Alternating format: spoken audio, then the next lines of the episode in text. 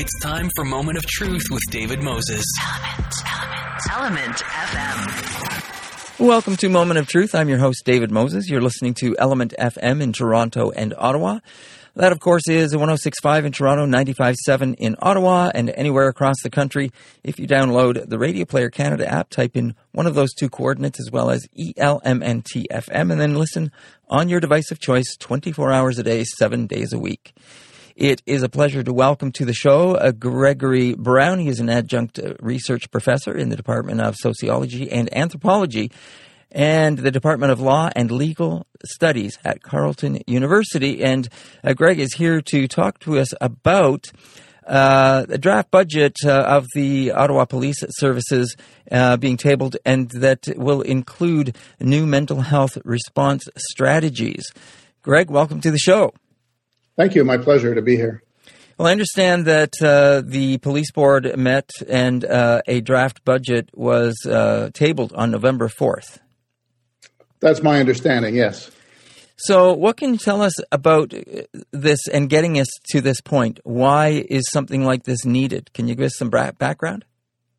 Well, I think it all uh, stems from a pretty major shift in our society in terms of uh, public engagement mm. with uh, policing. So uh, I'm old enough to remember a time when I think it would be fairly characterized, and some of my colleagues around the world that have written scholarly articles on on policing, I think, would concur with this statement that uh, not too long ago, you know, 20, 30 years ago, uh, in most communities in Western dem- democratic societies, the police were essentially left alone to do what the police do. The public didn't really have a tremendous interest in uh, what the police did or how they did it. They just wanted to be safe.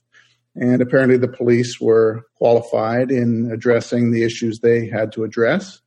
And sort of how they did that uh, wasn't a big concern of a vast majority of the population. And so, um, so that's kind of where we were then. That I think most people would uh, would agree with the statement that that's not really the way that it is today. Of course, we've seen a massive increase in uh, calls for uh, more scrutiny of the police, more accountability. There's been new social movements. Uh, Black Lives Matter is probably the, the best known example, but there's many others that are calling for uh, not only scrutiny and increased oversight of the police, uh, often termed accountability, but also um, for the consideration of, of a remodeling of how policing services are performed in the community.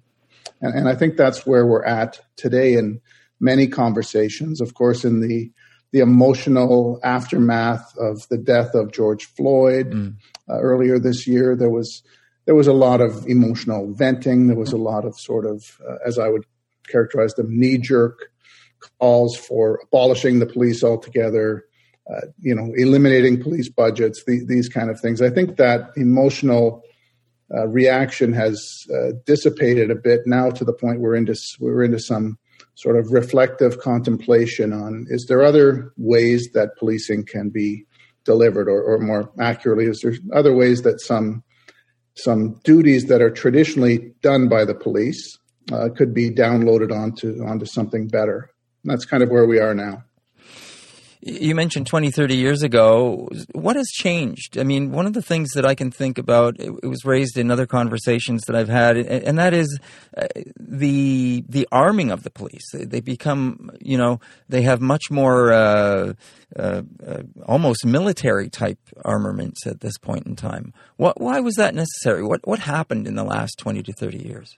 Sure. Well, that's uh, that that's one aspect of, of the transformation, and so I think what happened um, in in relation to the what's often called the militarization of of policing is that officers um, demanded through union, usually their their union representatives, labor representatives, uh, better protection um, in terms of how how they do their job out in the field. And so it was uh, right up until in the the early 1990s that police in Canada had uh, 38 caliber uh, revolvers, uh, and there was a demand made for uh, semi-automatic pistols. Most police services transitioned to that. There was always tactical uh, teams in most major police services that that had some specialized weapon rifles, um, assault rifles, those kind of those kind of weapons. Uh, but frontline officers, through their union representatives, I think said, "Look, you're you're putting us in a dangerous uh, position," and and this has really become um, a focus uh, since uh, some major terrorist episodes uh, took place around the world, where you had very heavily armed. I'm thinking here specifically of of um, the incident in Paris, mm.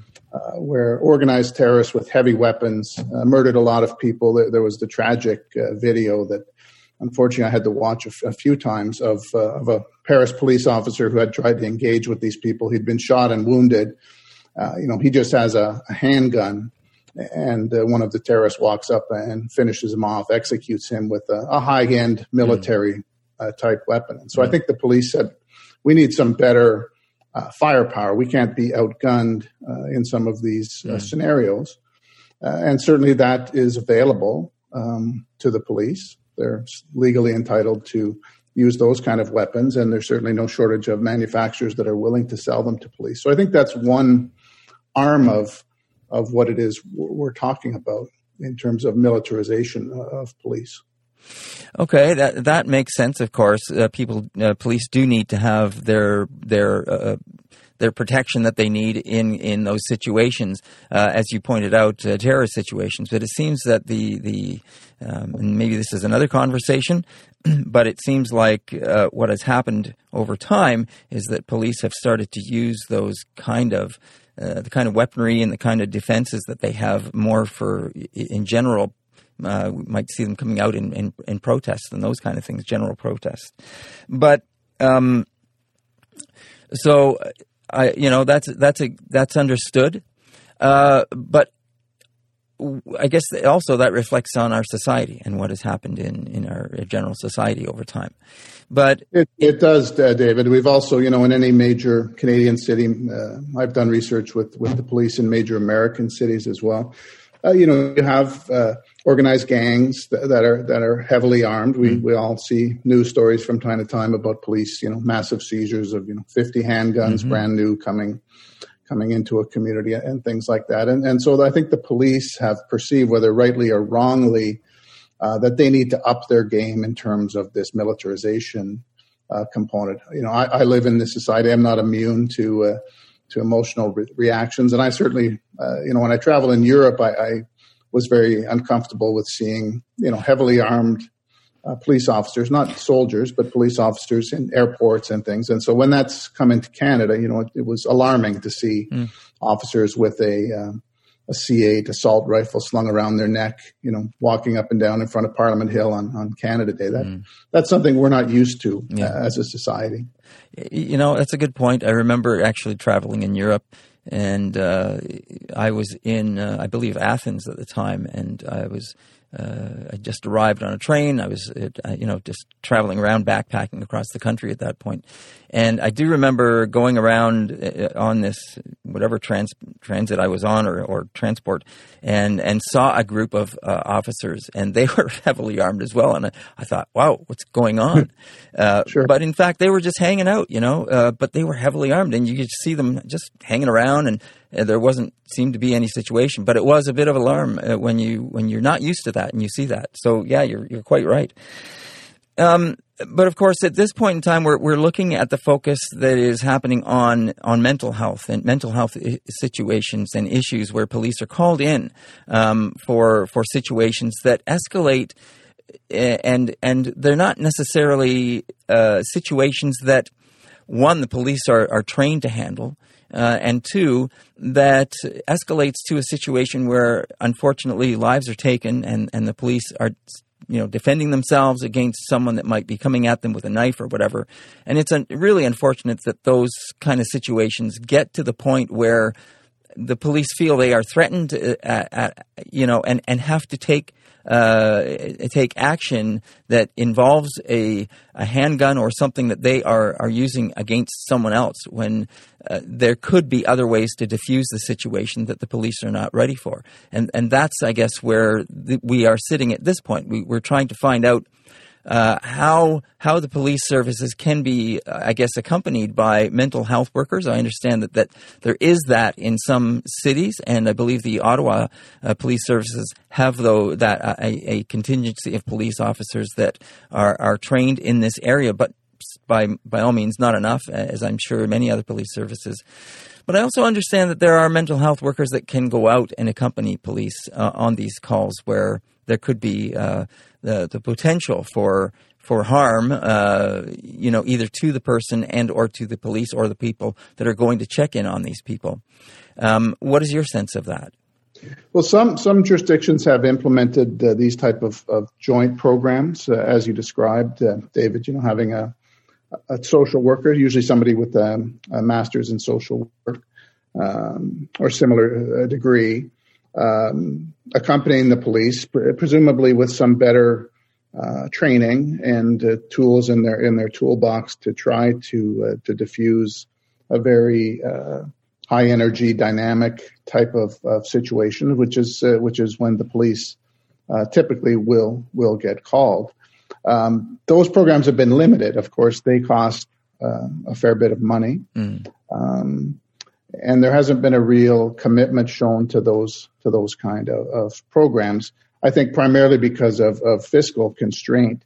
Uh, when you talk about uh, staffing a position uh, 24 hours a day, 365 days a year, when you consider time off and vacation and those kind of things, you need seven individuals to staff that one mm. position. So in a large city um, like Toronto, if you were going to have a widespread uh, rollout of such a, a, program, you'd be talking about literally probably hundreds uh, of such individuals that would be accompanying uh, the police. Mm.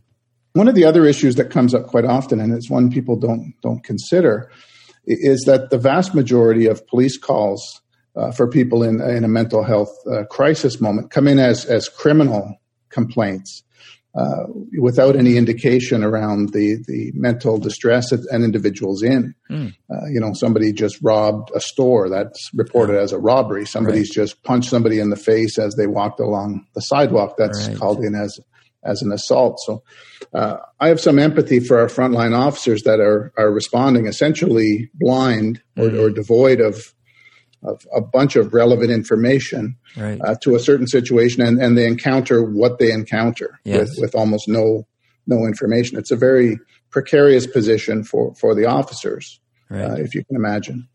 Absolutely, and and by no means, I don't think anyone is is saying that officers shouldn't be uh, protecting themselves. They are, uh, after all, putting themselves out there on the front line to to protect the the community. And I can understand the stress that police officers, uh, to some degree, at least in general, that they would be facing uh, going out to to some of these uh, some of these unknowns, as you just pointed out. So, uh, yeah, hats off to all our police officers that go out there to protect us in, in, the community. Now, in this article in the Ottawa Citizen, uh, that uh, sees back here on October 22nd.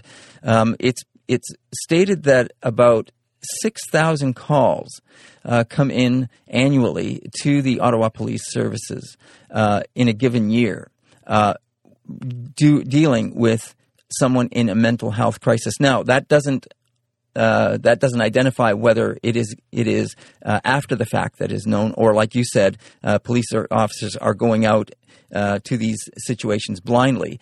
But it identifies six thousand calls, and I thought, what does that break down to in in a, a weekly basis? And and I, I did the math, and it's like over hundred calls a week that that's a lot of calls uh, in in terms of this.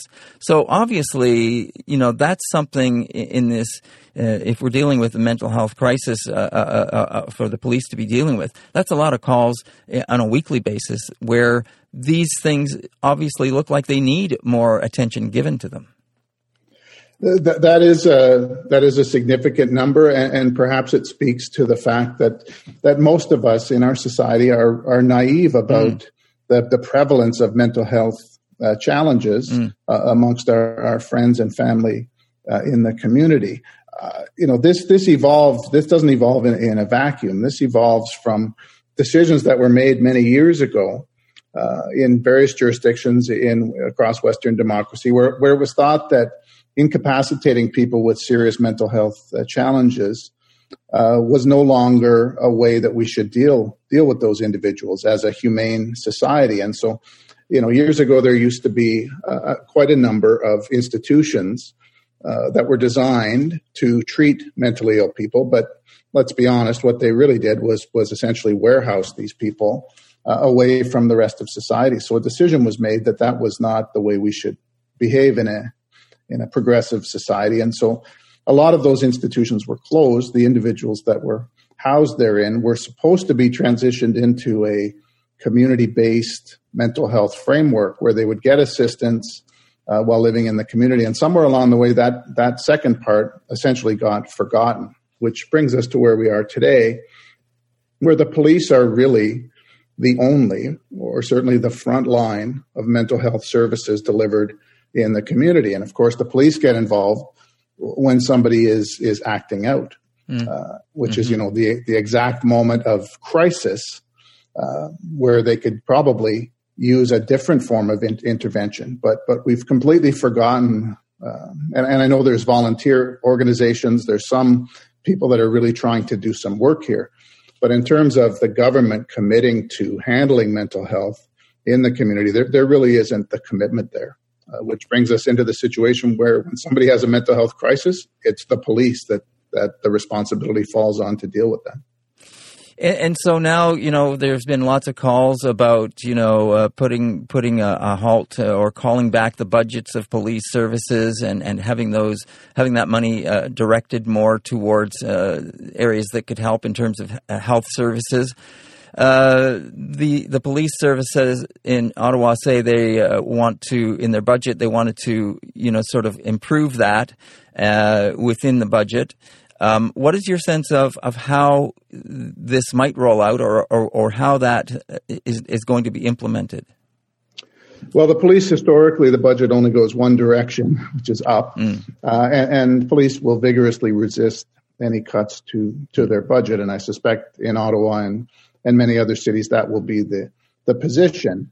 Uh, I wouldn't um, I wouldn't support wholesale reallocation of funds because the police do have a core responsibility. Unless we want to remodel the entire delivery of policing, uh, get away from the the community based policing uh, philosophy that's been in, in policing for the last 50 years. If, if we're looking at a complete remodel, where the police essentially, uh, as it's termed uh, in the United Kingdom, and I just bored it for for the book chapter that I'm writing.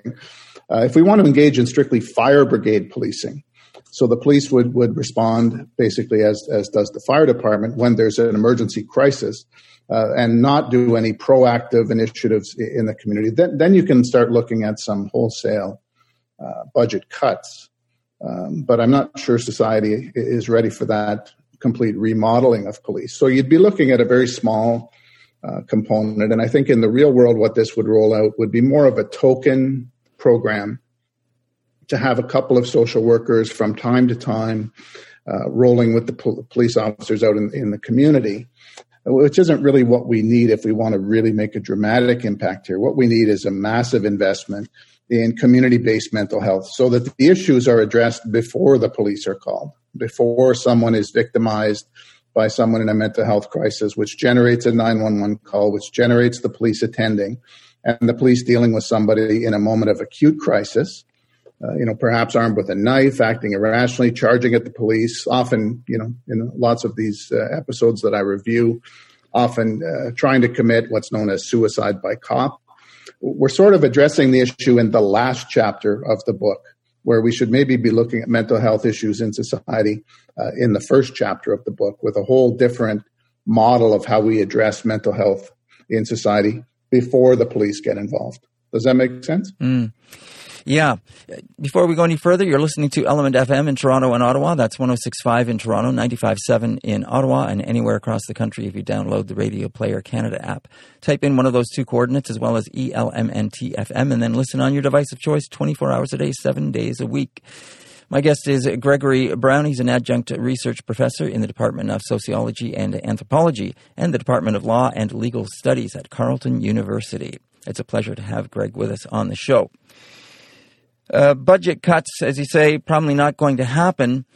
What do you think about the idea of, of then including more of these mental health services or, or having something that, that would uh, uh align themselves with the police services that would work together, uh, as you say, uh, to, you know, instead of having the police called first, they get called as needed into these kind of situations. How do you, how would you see that maybe working?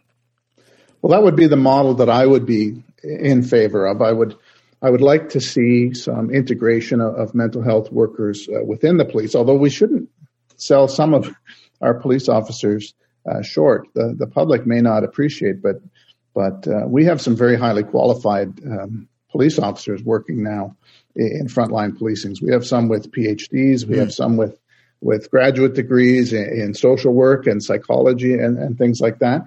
But certainly not in numbers, uh, you know, to, to, suggest that that no uh, support is is required. It's just something I find interesting, having taught um, many police officers in a university environment, and, and, they've and they've gone on with some some pretty impressive credentials in terms of of addressing mental health. But what I would see is, is sort of a, a dual model where we have some embedded people with the police, but then, as I said, we we commit to community based resources that would be run outside of the policing apparatus. And we could have liaison between those two entities to hopefully address an issue before it bubbles to the surface and requires a police response. I mean, that would be the ideal uh, model. Uh, you know, you would have somebody that, uh, to the workers, the community-based workers, appears to be off their medication. They're beginning a, to show some symptoms that are that are concerning. There would be some liaison with the police, mental health type of people to try to intervene before this manifests in a in an acute crisis and somebody getting hurt and potentially a police officer getting hurt or mm. or the individual getting hurt in that transaction. So I see it that would be the ideal model. Of course, that would cost a significant amount of money. So, and and I would also guess a significant significant amount of time to implement. Well, if they gave me the money tomorrow, I could probably get something rolling pretty quickly. But uh, but I get your point. Yes, uh, the wheels turn very slowly in, these kind of uh, situations. But what we do see is, is, a public will. I mean, this has a lot of momentum. Mm. Uh, the public seems to be suggesting that the status quo is not uh, acceptable, and so public will often will lead to pressure on political uh, entities and and once they get the will then i think we could do something reasonably quickly. We have a pretty qualified workforce uh, in most Canadian cities, um, and so I, I, think we could do something. It's just a question of, of money, which is mm. of course scarce, and there's right. lots of other priorities. But mm. if this is identified as by society at large as a major issue, then uh, political actors will have to respond to their constituents. Uh, you mentioned the public will, and I'm wondering about. It sounds like there's interest in, in terms of the the uh, the sector, the public sector, the private sector, in terms of the mental health workers themselves, maybe getting involved and, and working with this. Do you think there would be a, a willingness on the, the, the, side of the police to also uh, want to work in conjunction with with uh, healthcare workers? I can tell you unequivocally, frontline police officers would absolutely love to to do anything to diminish mm-hmm. or or completely eradicate this responsibility from their mm. portfolio. Mm-hmm. Uh, for frontline officers, these are the calls that that they most dread. Mm. Uh, dealing with a person who is in a mental health crisis, who's acting irrationally, who is showing a, a significant threat uh, to the police officer. Of course, if I'm a frontline police officer and uh, David, if you're charging at me with a very sharp knife and you're telling me your intention is to kill me, at that point, to me, it doesn't really matter whether you have a mental illness or not. You're a human being that's trying to kill me, and, and I'm going to defend myself. And, and, our law recognizes that the police have, have right. a right to defend themselves. And so uh, police officers don't enjoy these type of, of, situations. And now, of course, with the sort of momentum that it has in society and, and some some animated uh, conversations. The police, even more than than normal, uh, don't want to be involved in these situations. So any reforms would certainly be broadly welcomed by frontline officers today. As you were just talking there, I was just this popped into my head, and, and just wondering. And, and, absolutely, an officer should be able to defend himself if someone is coming at them like that uh, in any given situation. Is is the idea that an officer would try to uh, uh, stop a person rather than just just you know uh, kill the person. I mean, there's different. If if an officer has a weapon and and, and it's a gun that they can they can shoot someone with, it, it, would they be trying to, for instance, uh, you know, just stop the person prior to just out and out, uh, you know, kill the person when uh, if they're charging at them? You know, maybe there's different places an officer can shoot a person if they want to stop them. Sure. Well, you can try. Uh, this is a this is a question that gets asked often by my mm. by my students, mm. and so what you're talking about there is a is an incredibly dynamic situation that unfolds right. uh, typically uh, in milliseconds. Yes, uh, and so so something happens. It's dynamic. The the officer's brain is overloaded. Yep. The human system uh, uh, injects all all kinds of uh, chemicals into the body. The fight fight or flight response yeah. is activated, and an officer is trying to to make a decision about how to save their life yes. uh, in milliseconds. Yes. Sometimes, if these things unfold uh, in a slower pace, and and there's some opportunity for some deliberation on how to respond.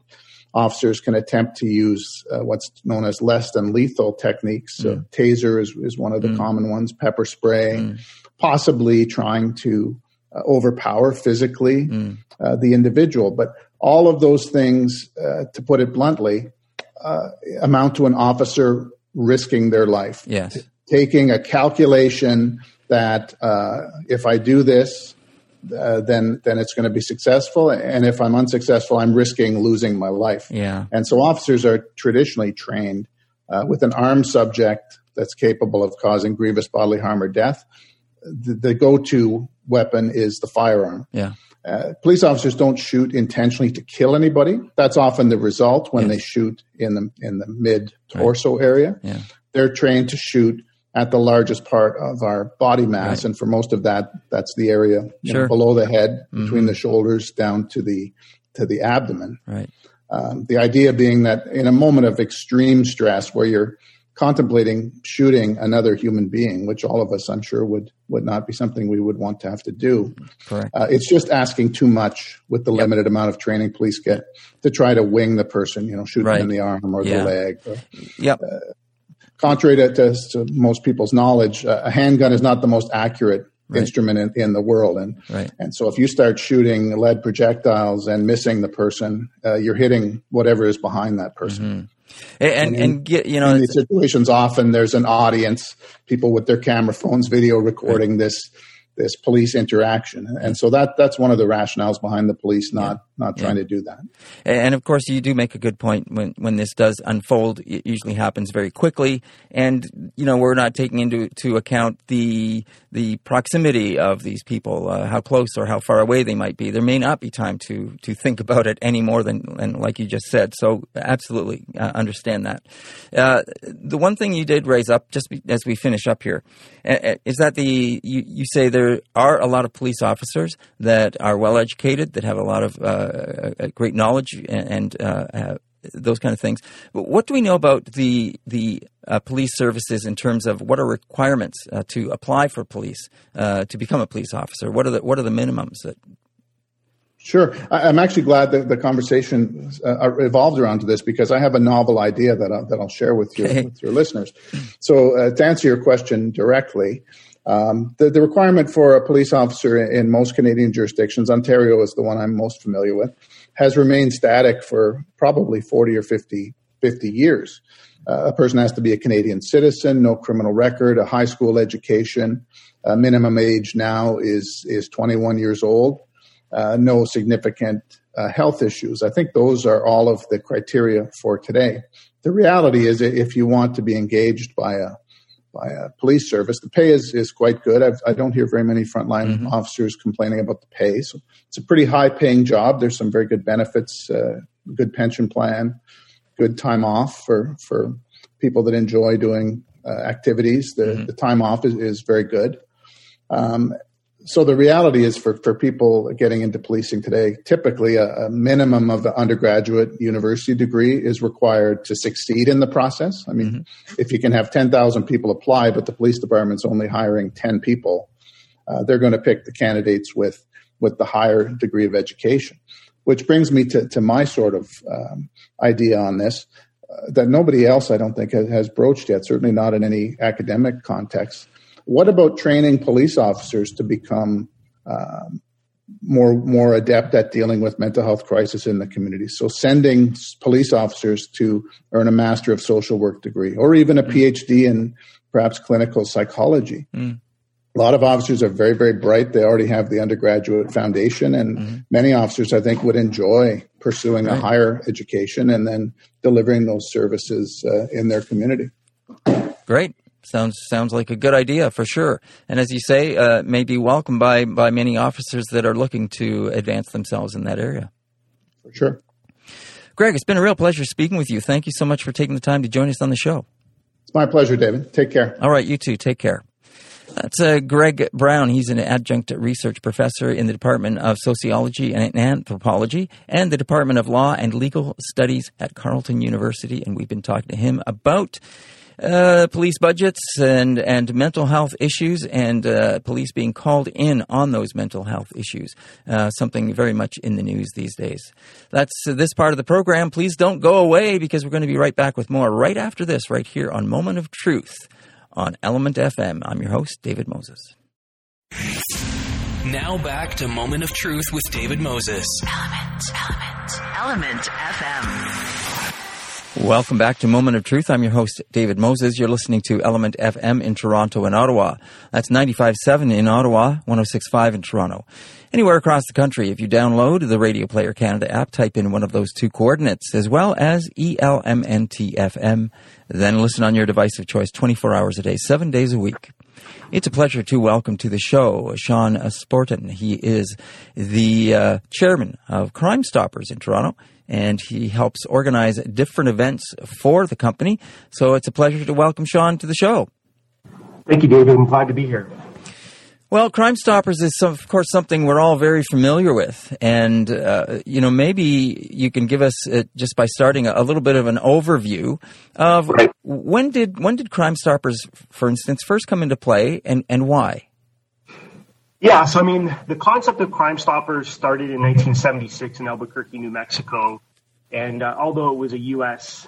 born initiative, it was actually a Canadian, uh, a transplanted Canadian uh, detective that worked with the Albuquerque Police Department that uh, created the, the concept. Now, in Toronto, we began our program in 1984. Um, and for the last 36 years, the program has worked tirelessly to ensure criminals are made account for their crimes. Um, you know, one of the, the main things that I think uh, people don't know or don't understand is that Crime Stoppers is a 100% charitable organization that is run by a volunteer board of directors. Mm. Um, it's not a police run program, although we do have a detective and a school community officer uh, seconded to um, what we do, but the concept itself is not a police run program. Well, that is interesting. I don't think I realized that it was uh, a charitable a donation uh, operation. Mm-hmm. Yeah, it's.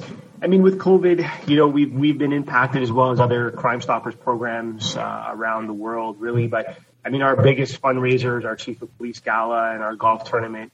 Um, and since COVID has, uh, you know, kind of introduced itself into the world, our charitable fundraising efforts have been very limited, um, if, if any at all. So it does impact us. But the, the unique thing about Toronto Crime Stoppers is we do a little th- do things a little bit different as of uh, January of this year, where we don't pay tipsters for rewards anymore. What we do is we take that money and we redirect it back into the community for community programs. So, um, you know that that initiative has been proven to be very effective in what we do.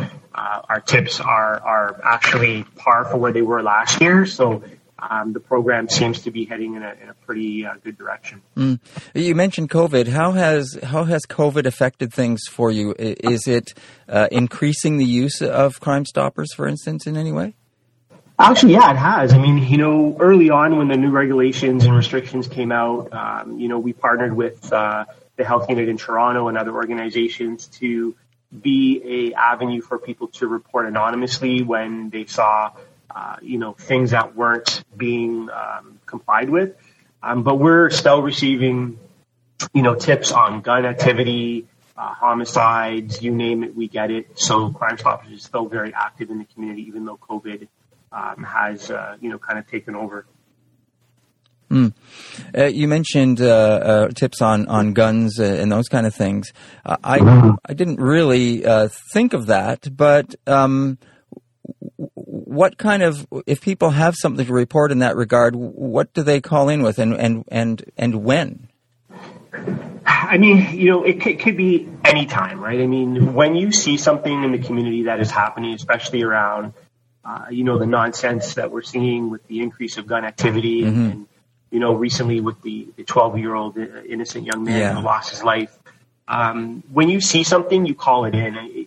I think one of the biggest things that we want to get across is that community safety is a shared responsibility. We all pay a part uh, in having Toronto be a safer place. And if you know someone with an illegal gun, or you know who is involved in the gunplay that we are seeing in our communities, you need to speak up. The biggest hurdle that I think is out there, and, and I'm from Toronto, I grew up in Toronto, um, I understand the no snitching code, but to, to that I say two things. One, it takes courage to do the unpopular.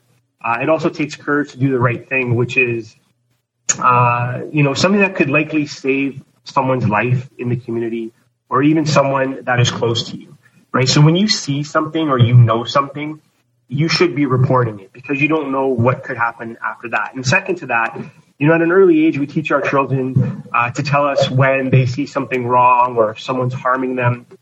Um, so why, as adults, do we label those who speak up against crime you know, the word snitch, uh, instead of embracing them for the courage to just make their community a safer place. And, hmm.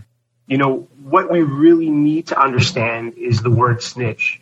And, you know, that word, when you look it up in the Urban Dictionary, you know, it was a word created by criminals for criminals who told on other criminals. Mm. Concerned citizens in the community are not criminals. They're just trying to, out of fear, and we get it, right? We get that, you know, you, you don't want to be identified and you don't want to go to court and Crime Stoppers is the perfect avenue for you to speak up and pass along that information so that police can still do an investigation without having that person who called in um, having to go to court or having their identity known. Right.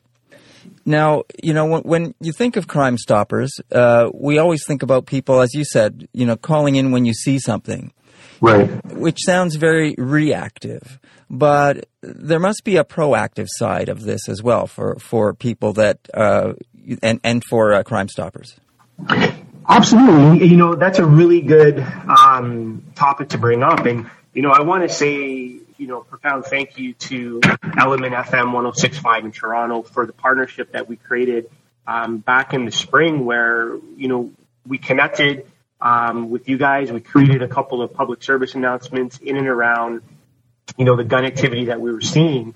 And that's what Crime Stoppers does in the community as well is, yeah, we are technically a reactive program, but we do a lot of things in the community, awareness campaigns, um, you know, not now, but obviously with COVID, prior to COVID, we would be in the community, we'd be going to community events to spread the message of Crime Stoppers. If you see something, say something.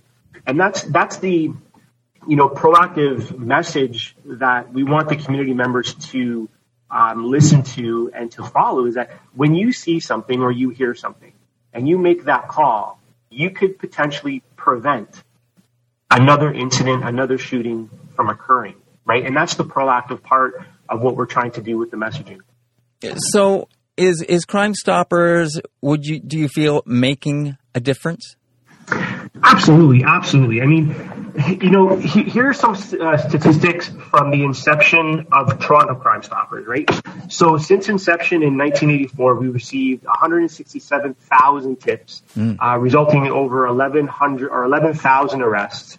Almost 40,000 charges have been laid, nearly $65 million in property recovered wow. and over $316 million in illegal nar- uh, narcotics mm. being taken off our streets. So does the program work? 100% absolutely. This, this past year, so this year that we're in right now, we've received so far 5,400 tips into Toronto Crime Stoppers that have helped uh, solve homicides, abductions, identified fentanyl drug dealers, taking guns off the street, and so much more, right? So when you when you think even if we were to remove one handgun from the street, mm. the program works. Right. Yeah, well said. Now you, you mentioned Toronto a number of times, but of course Crime Stoppers is is is national. It's it's right across Absolutely. the country, and and I'm sure that the the same rules and the same applications apply in terms of anyone wanting to call in or, or wanting to help. Yeah, absolutely. I mean, there's 38 programs across Ontario, um, close to 80 programs across Canada, um, but this is an international um, program, right? We have uh, you know, I- individual regional programs right across the U.S. and into many countries, as well as, you know, over uh, global oversight with the Crime Stoppers International. And anyone in Ontario, anyone in Canada, and throughout the U.S. can call 1-800-222-TIPS. So that's 1-800-8477 at any time, and you'll get your local Crime Stoppers program. And now, you know, if you are in, let's say, York region and you have a tip regarding something in Toronto or vice versa, as soon as that information comes into the local program that uh, the 1-800 number pings to, that information is going to be transferred over to this specific Crime Stoppers program. And then what we do, and the officers in our unit uh, and units across the board, is they vet that tip. So they'll take out any identifiers in the tip that could lead um, in, investigators or anyone else back to the tipster. We take the raw material, we vet it, we send it off to the uh, appropriate investigative agency. They do the investigation, and the tipster is 100% made anonymous. What would you say are the areas that we still need to work on that uh, Crime Stoppers specifically may have uh, weak areas that we, we think we that maybe the you know the general public can help out more? Yeah, very good question. I mean, first and foremost is you know we try every Crime Stoppers program tries really hard to break that stigma that we are not a police program that mm. your anonymity is 100% secured, right? So that is a constant you know movement that we try to do in our program, but the community needs to understand, as I said, that community safety is a shared responsibility. We need to take care of ourselves. We need to take care of each other and our neighbors. When you see something happening in your community and you don't want to be a witness and you don't want to speak to police, try Crime Stopper. The only way you're ever going to be identified is if you tell other people that you called Crime Stopper. Right. Right. So this is this is traditionally a community run program um, and, and that ties into the police, the media, and the most important part is the community. We need that information um, from from those out there that see things and hear things in order for you know the police to do their their work. I mean, police investigators work tirelessly to solve crimes. Um, you know, 14 percent of of most crimes are solved because somebody has provided information to help investigators, mm. right? And that could be in anything. That could mm-hmm. be a witness walking along the street that said, Hey, I saw this or that.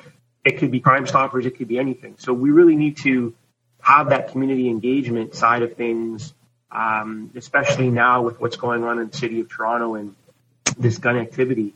Um, you know, innocent lives are being being taken, um, families are being ruined because of this this nonsensical gun violence that we're experiencing. And you know, the Toronto police are doing their job and working, um, you know, the information and being dedicated to solving these crimes.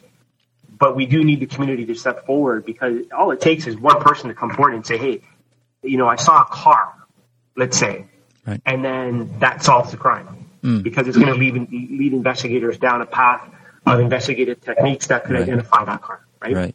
So it's important that we all, um, you know, don't worry about being a snitch and and this and that. I get it. I mean, you know, you, nobody wants to be labeled a snitch, but um, that's a criminal word.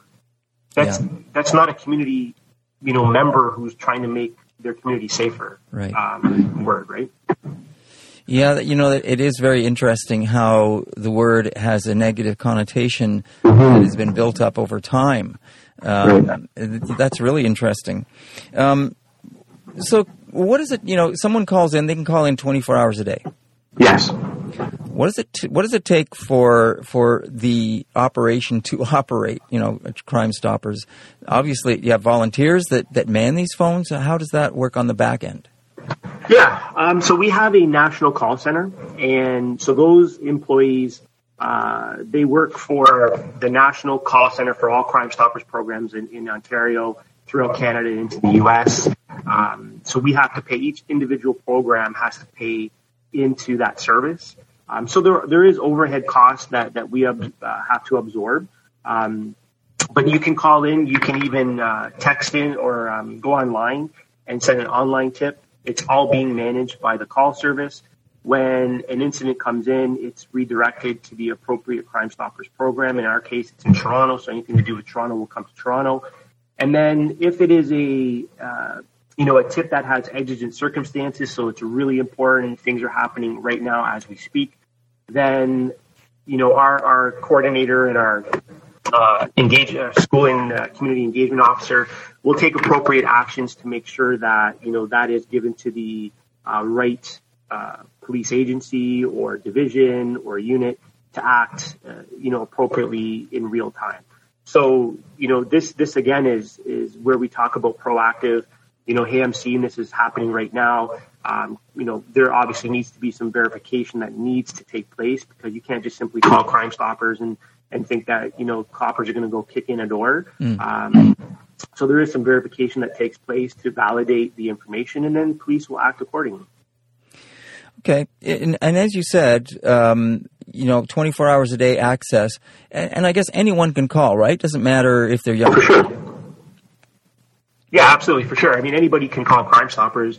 Um, you could have information on illegal contraband tobacco. You could have, um, hey, my neighbor, I think is doing a grow op. I mean, it could be anything that uh, you know you may see as a concern or have information on.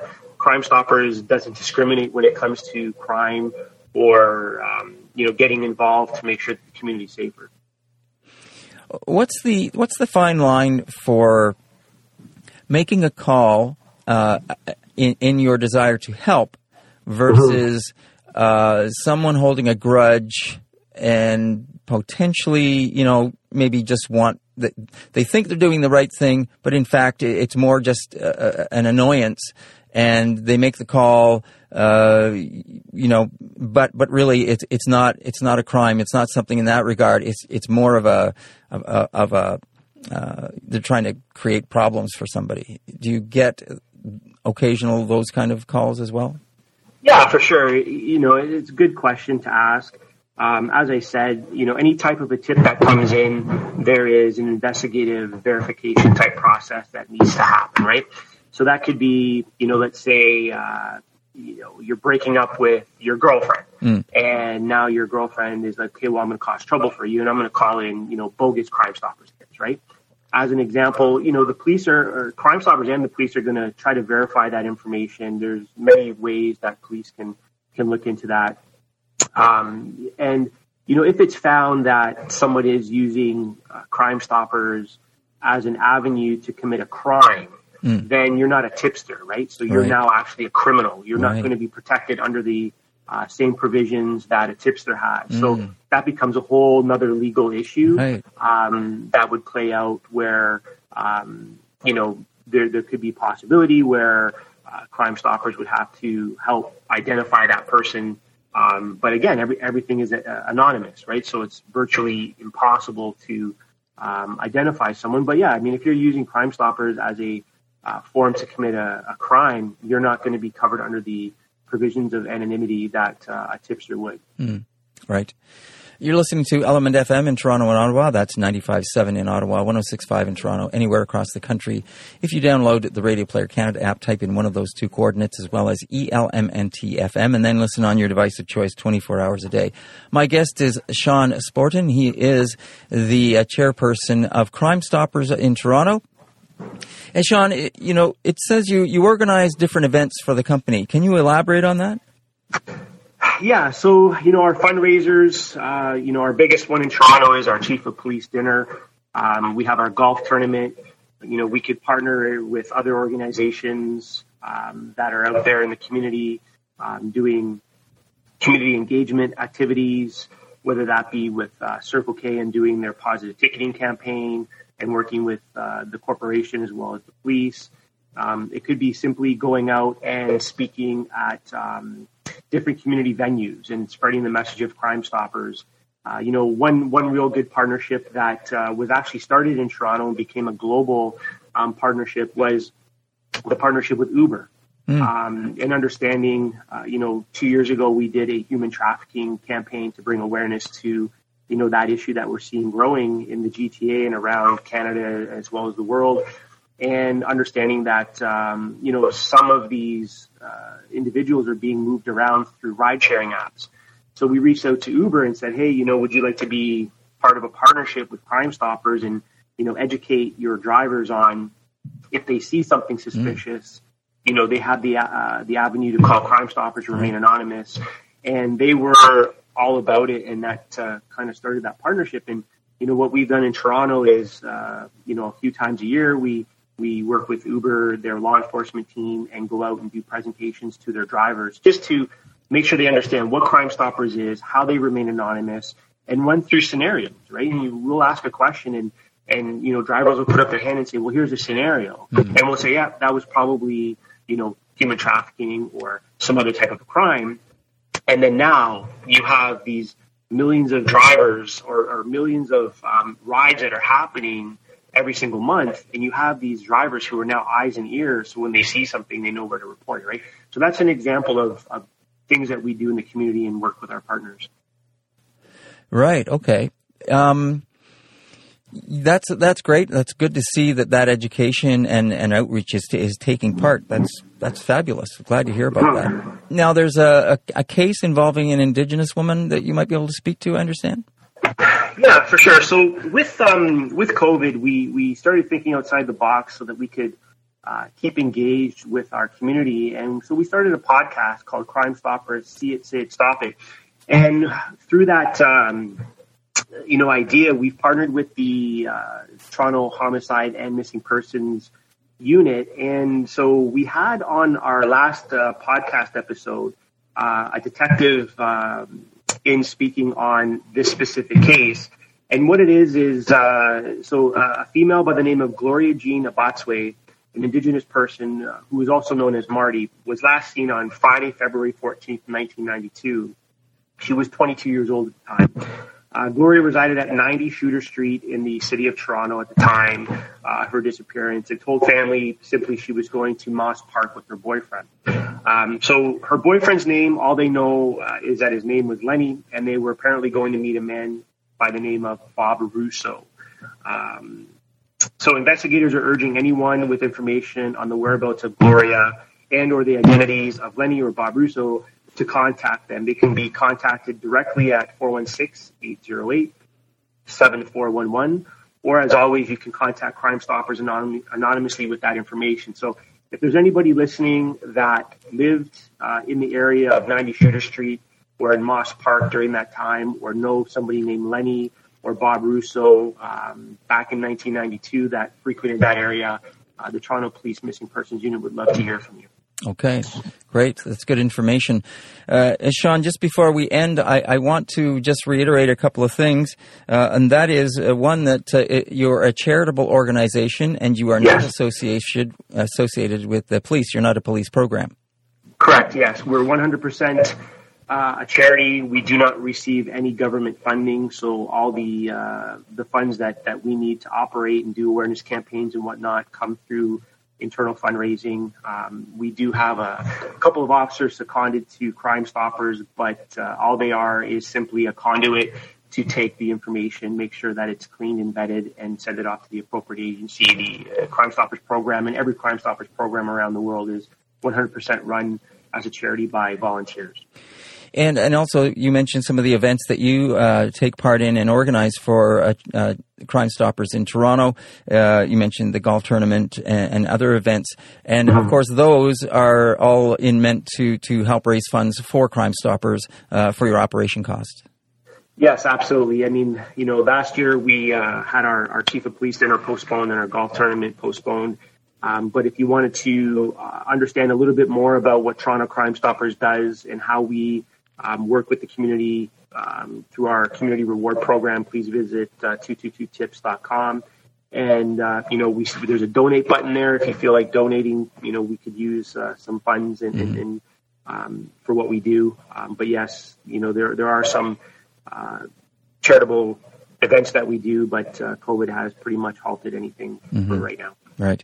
And lastly, I just want to mention about the term that you have used a few times, and that is about people that uh, call in to help uh, help out by making tips, uh, and that is the word snitch that you quite right pointed out that it is a word that criminals used about other criminals um, snitching right. on them. That is not what a general uh, public person uh, making a call in is. It's not a snitch. It is someone that is doing the right thing and making the call to help uh, help the community and prevent crimes.